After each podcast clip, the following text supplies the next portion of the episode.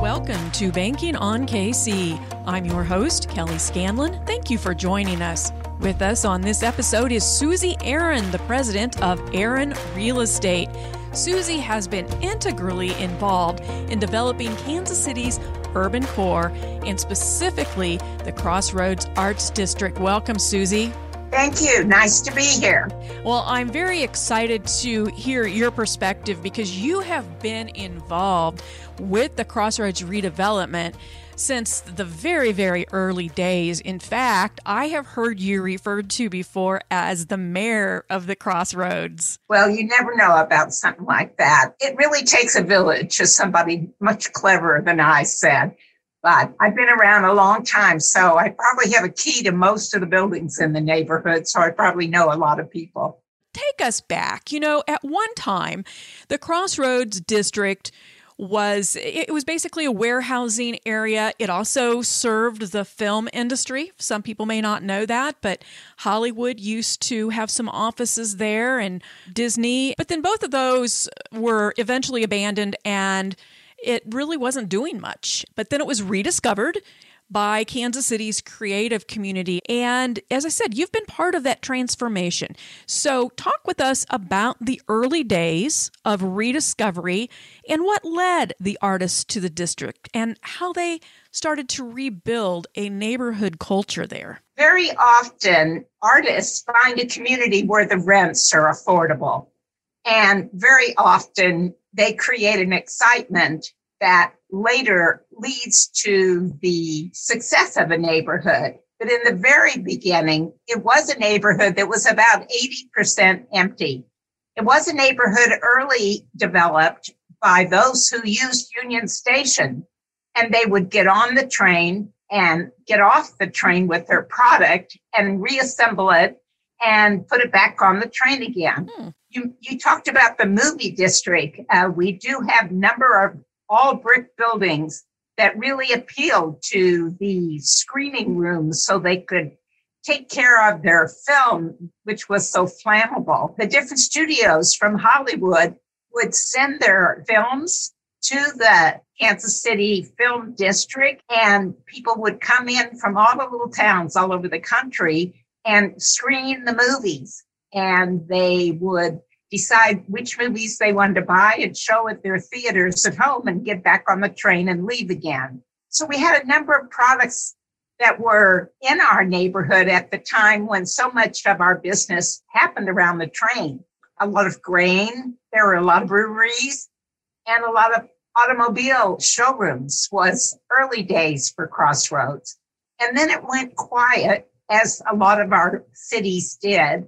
And when the artists and people who were interested in affordable rents got to the neighborhood, that was probably in the 80s and started getting redeveloped in the 90s. That success was a double edged sword. You talked about how the area attracted them because it was affordable. So, talk with us about the redevelopment that started taking place that started attracting some of these other businesses there. And although that was a good thing, some of the original people who made it a place to be were being forced out essentially. You know, there was a transitional time when the artists and galleries developed actually it was kind of interesting that that you asked that question because first friday which uh, many people know in our community as a fun place to be the first of every month where all the galleries are open. Lots of people come and have a street party and buy product. We also have been very fortunate to attract terrific restaurants and chefs. Mm-hmm. So we've had a lot of creative people in our neighborhood. And that attracted a certain clientele that uh, wanted to be a part of the energy of the developing community. And so we kind of all got together in different ways as entrepreneurs to do practical problem solving, just like any real estate development would. How do you park your cars? Where do you park your cars? What are the hours that you're allowed to leave your cars on the street? How do we deal with trash? How do we deal with all kinds of issues that people all over the community that own properties have to answer. How, how these collaborations happen are just, you just kind of find your way by getting a group together and talking to your neighbors. And when you find similar problems to be celebrated, you do one thing. When you find problems that need to be solved, you do another. So, one of the things that happened as a number of artists and galleries developed in our neighborhood, and not many of them were very successful in the beginning because they were just learning how to do it. Mm-hmm. And so the group got together and decided that they would share mailing lists. And because no one could really afford the postage, we would all put all of our invitations in one envelope and send it to a mass mailing that we all agreed to. And believe it or not, that became First Friday. So, from a mass mailing, we get the First Friday we're all so familiar with. Yeah. And so, in the beginning, you would go to a gallery and, and maybe you would walk outside and you'd see a hundred people that you knew and would go to each other's shows and support each other. As that grew to 20,000 people, we had a whole another set of dynamics to deal with. Yes. So the group continued to get together to make decisions about things like security, going to the bathroom, cleaning up the trash. I mean, as I say, all of those normal how do you run a neighborhood issues get solved by community communication. So a development of neighbors got together and prioritized what we thought we needed to be dealing with and formed a neighborhood association called the Crossroads Community Association and developed a nonprofit board. And we've just had a fabulous group of property owners and tenants that have served as community volunteers. Yes. And so, from what started as organic growth, has now progressed to a more coordinated effort yes. under this organization. And I know that you have actually, in order to help some of the artists and to help others who want to come in and locate there, you personally even have helped to develop or been involved with uh, some various economic development tools. Tell us about some of those. Well, I think as a real estate broker, I've been involved with lots of different kinds of developments at all levels of size. And some of the incentives that we got, it was decided by our group that it was really important for us to keep our creative class. As we got more successful, we needed to find a way to stabilize our rents so that mm-hmm. artists could stay and creative people could stay in the neighborhood and we could have this balance which is so necessary for producers and collectors and users of the product. Mm-hmm. And so I went to Kay Barnes and asked her if she would consider helping us put together a PIEA, which is Planned Industrial Improvement District which was tax incentive that was being given to other developers. And so after a couple of years, it really took four years to define what this was since we were inventing it ourselves.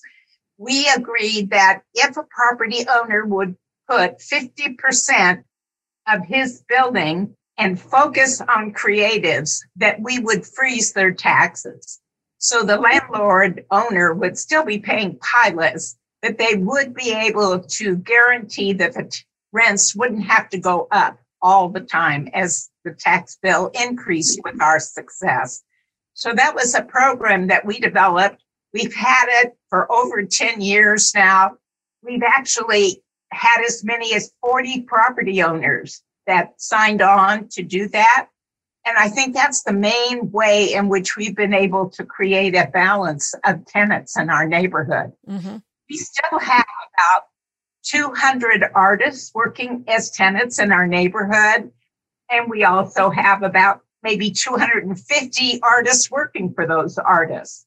So as more and more artists are working behind computers instead of easels, you find that the tech world and the art world and the creative class has really expanded its identity in lots of different ways but we've been able to stabilize our rents so that they could stay as the attorneys and the bankers and the residents have expanded in our neighborhood. It has been quite successful, as you say, and the First Fridays has just exploded. You mentioned that there might have been several hundred people in the beginning, and now there are, you know, tens of thousands, 20,000, I think is what I heard you say.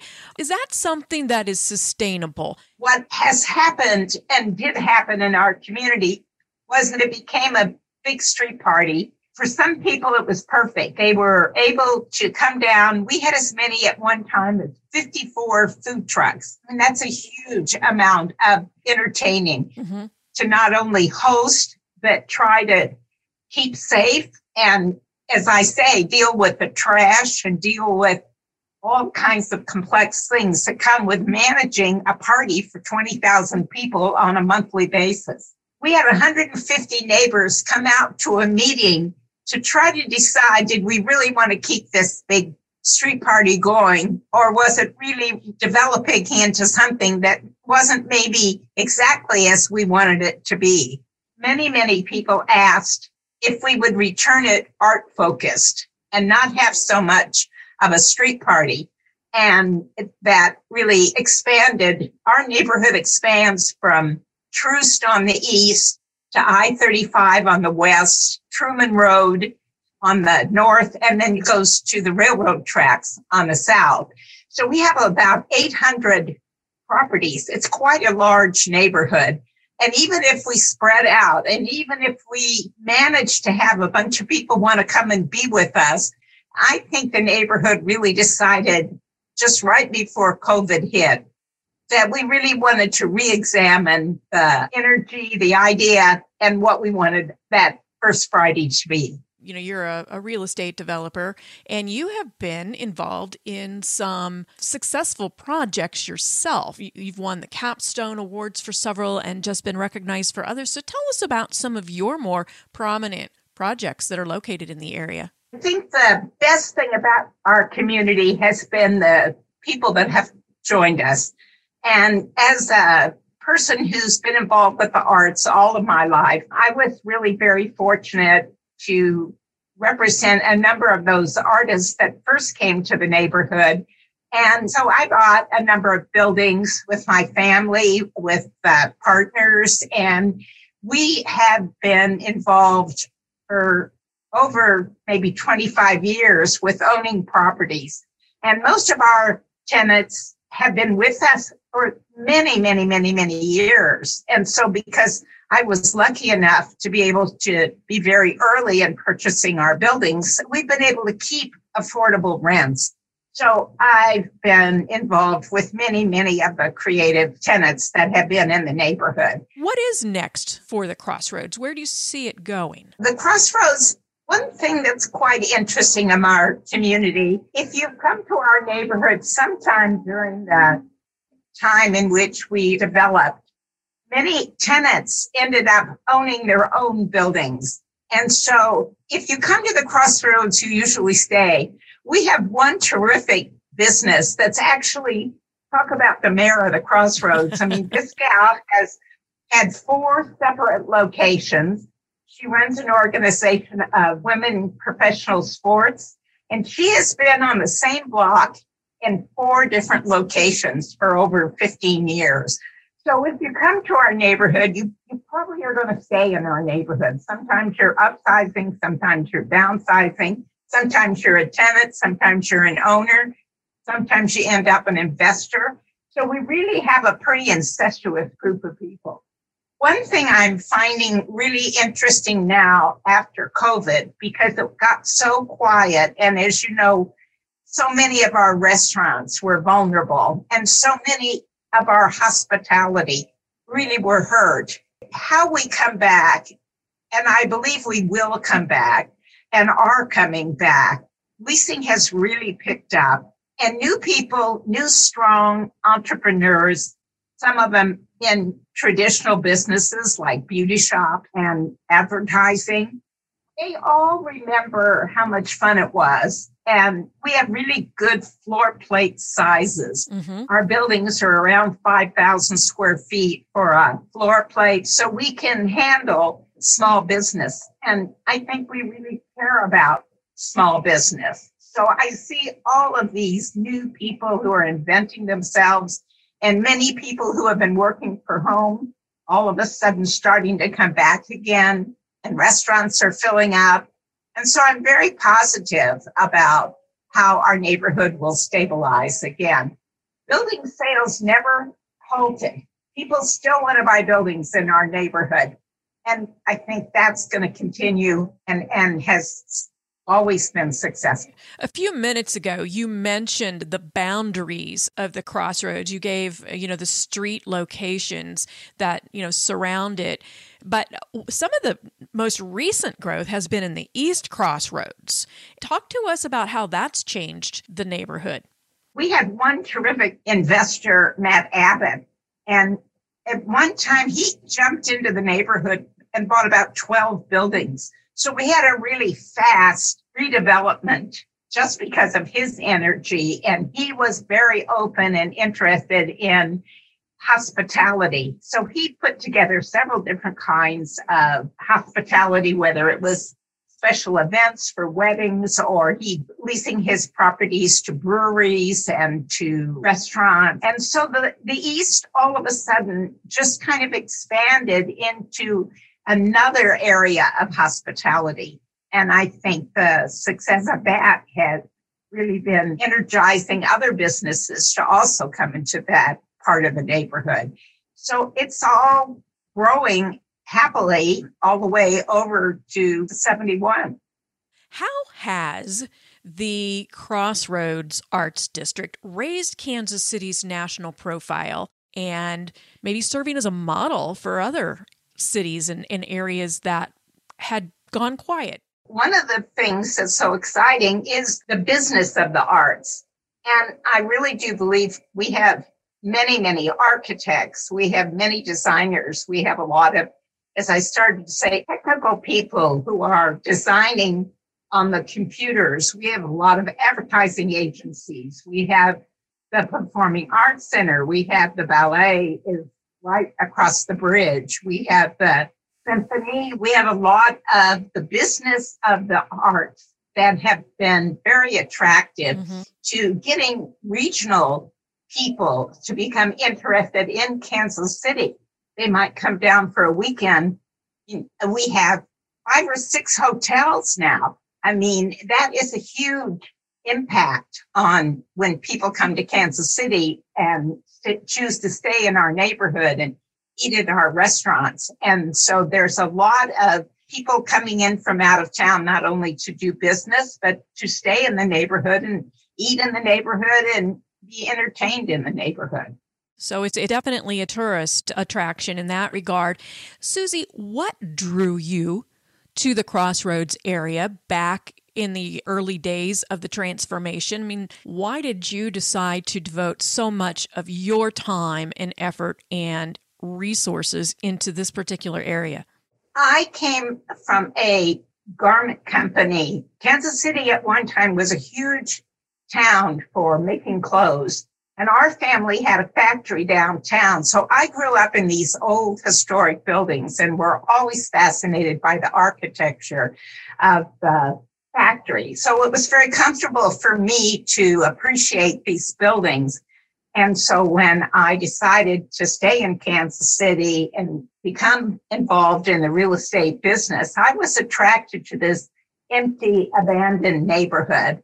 And I'll say for a mother whose children left Kansas City, went to live in Boston and to San Francisco. Those are two terrific cities that have great downtowns.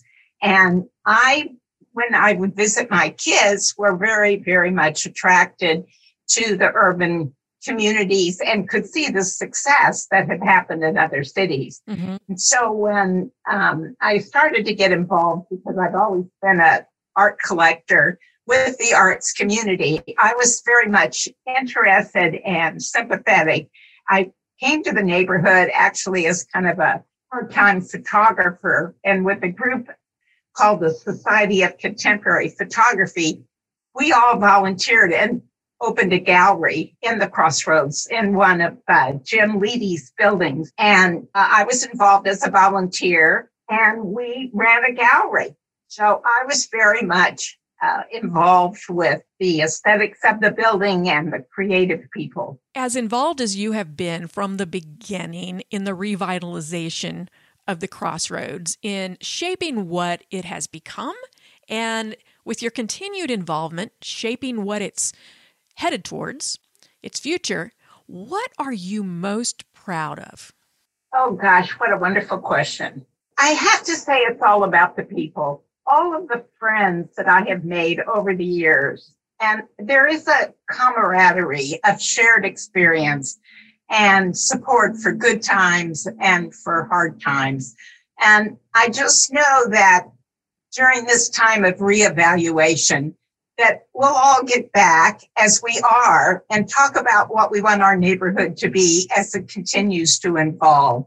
So I think I'm most proud of the fact that we are still grassroots all these many years later.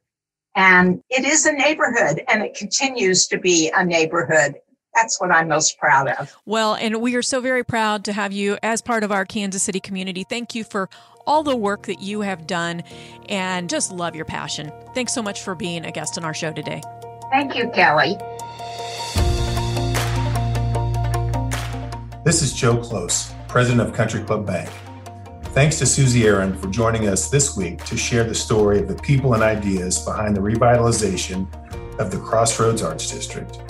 Throughout its history, the Crossroads area has been at the center of some of Kansas City's most interesting industries. It was once one of the biggest Hollywood film distribution centers in the world. A young Walt Disney had offices there. It was home to thriving warehouse operations in some ways, it's no surprise that when the area sat largely vacant in the 1980s and 90s, it was our artists and creative community, people who make a living bringing to life what others can't see, who reimagined what the area could be. Working at the grassroots level, they breathed life back into the area and eventually forged strong, collaborative relationships with real estate developers, economic development professionals, city leaders, and others who embraced their vision. As a result of that thoughtful and organic development, today the Crossroads Arts District is a vibrant neighborhood and business district, teeming with artists, design agencies, restaurants, boutiques, tech innovators, and entrepreneurs of all kinds. And it's growing. Each of Kansas City's neighborhoods have personalities that make them unique, but together, they are key to a better, stronger Kansas City. When our neighborhoods are vibrant and their residents are engaged, the entire Kansas City community is strengthened. Thanks for tuning in this week. We're banking on you, Kansas City. Country Club Bank, member FDIC.